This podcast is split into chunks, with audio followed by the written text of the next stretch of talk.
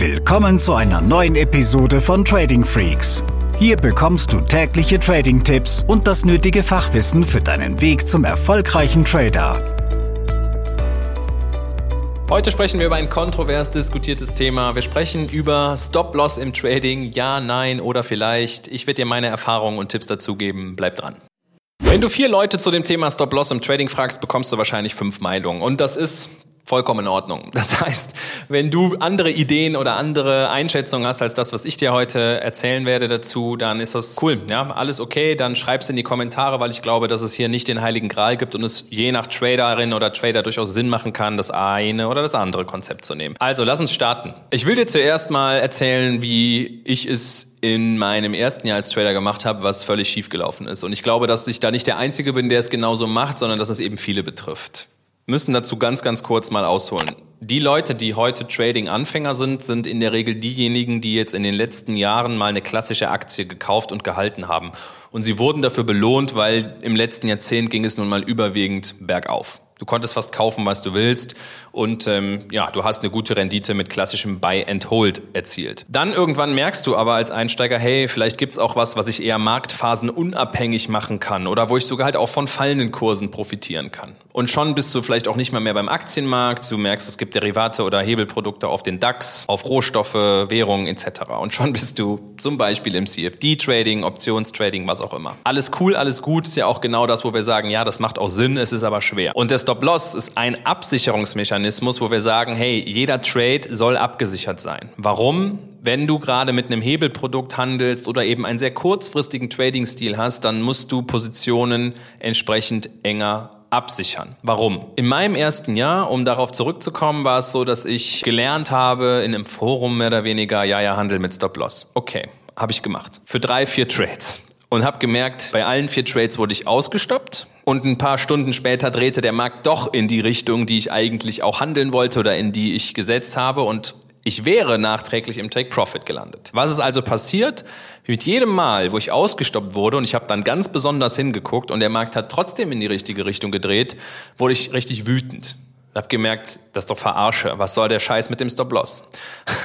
und was habe ich also gemacht? Ja, nach fünfmal Ver Fingerverbrennen sozusagen, was ich als Fingerverbrennen gesehen habe, ähm, habe ich angefangen zu sagen, okay, ich handle jetzt nicht mehr mit Stop-Loss, weil irgendwie tut's weh und der Schmerz ist nicht schön. Und habe also angefangen, die Positionen danach nicht mehr abzusichern. Das ging in der ersten Woche super gut.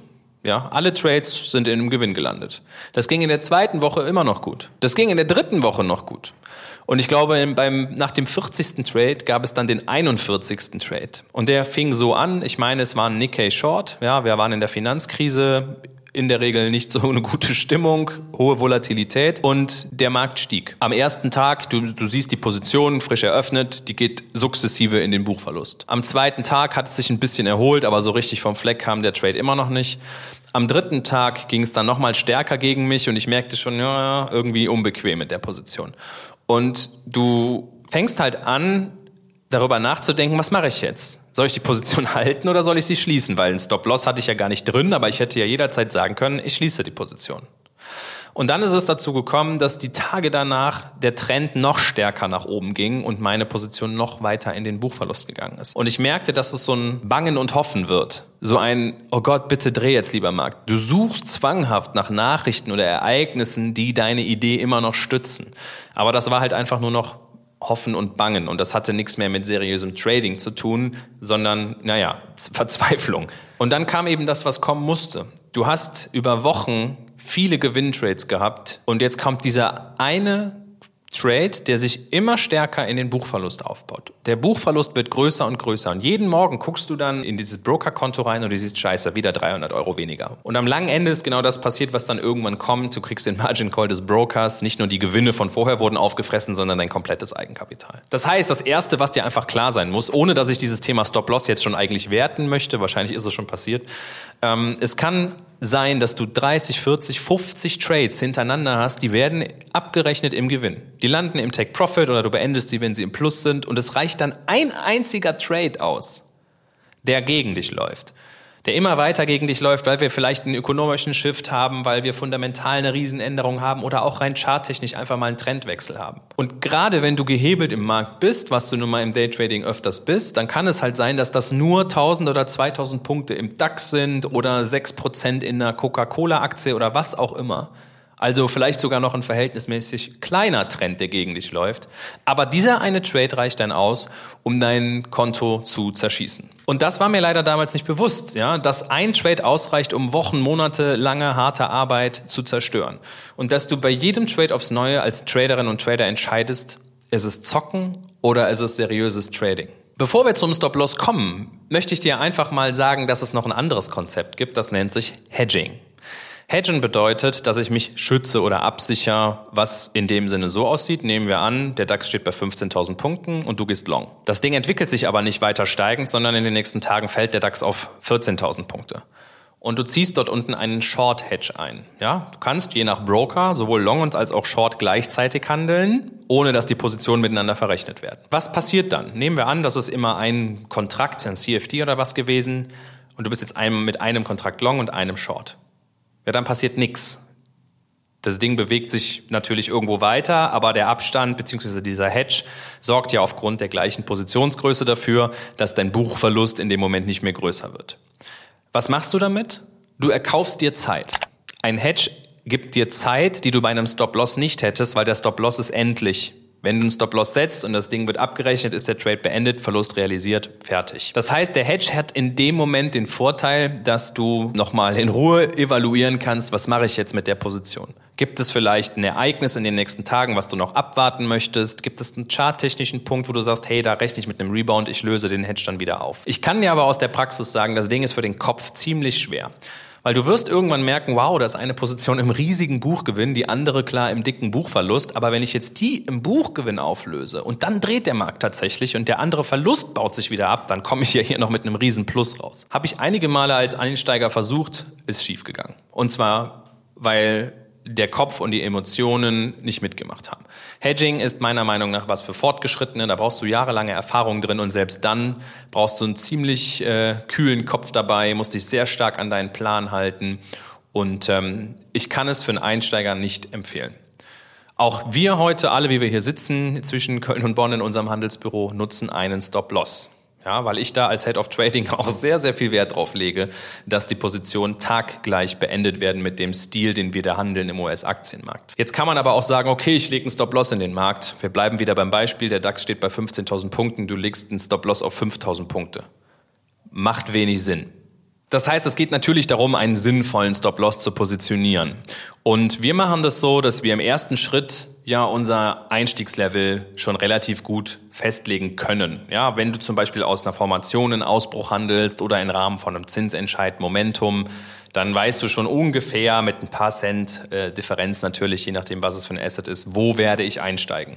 Wenn ich das weiß, dann kann ich meinen Stop-Loss festlegen. So, und je nachdem, aus welcher Zeiteinheit heraus du handelst, was dein Trading-Stil ist, kann es sein, dass das 20, 30, 40 Punkte sind oder 200, 300. Du kannst es ja an die Volatilität anpassen. Und wenn ich den Entry und meinen Stop-Loss kenne, den Abstand dazwischen, dann kann ich auch sehr sauber im nächsten Schritt meine Positionsgröße kalkulieren. Wenn ich zum Beispiel sage, hey, ich möchte pro Trade nicht mehr als ein Prozent meines Kontokapitals verlieren. Das kannst du nach ein paar Mal üben wirklich einfach im Chart ablesen, mit einem Dreisatz hochrechnen, wie auch immer.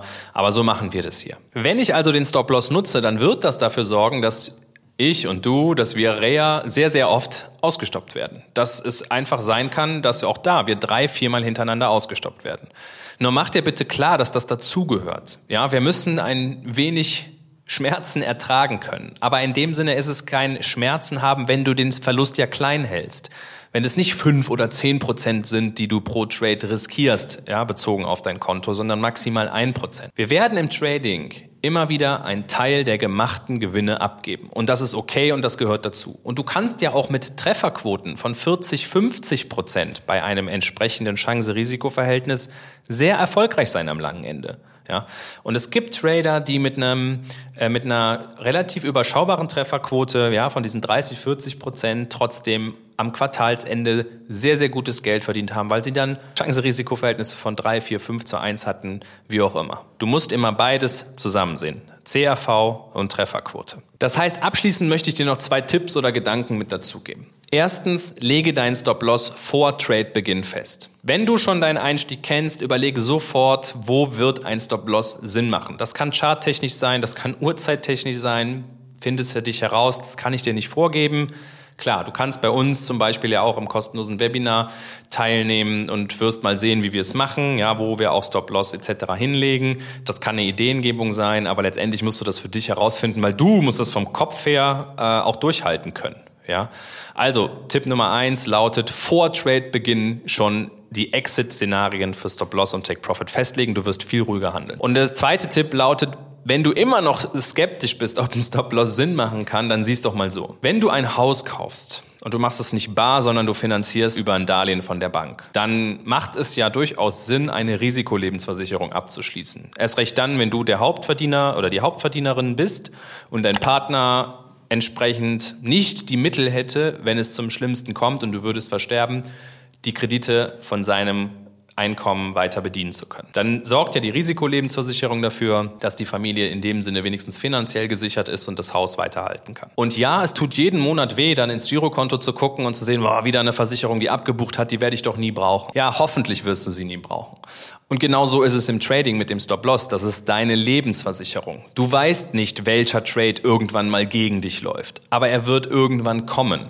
Ja, und ja, es ist wie eine Risikoprämie. Du zahlst eben dafür.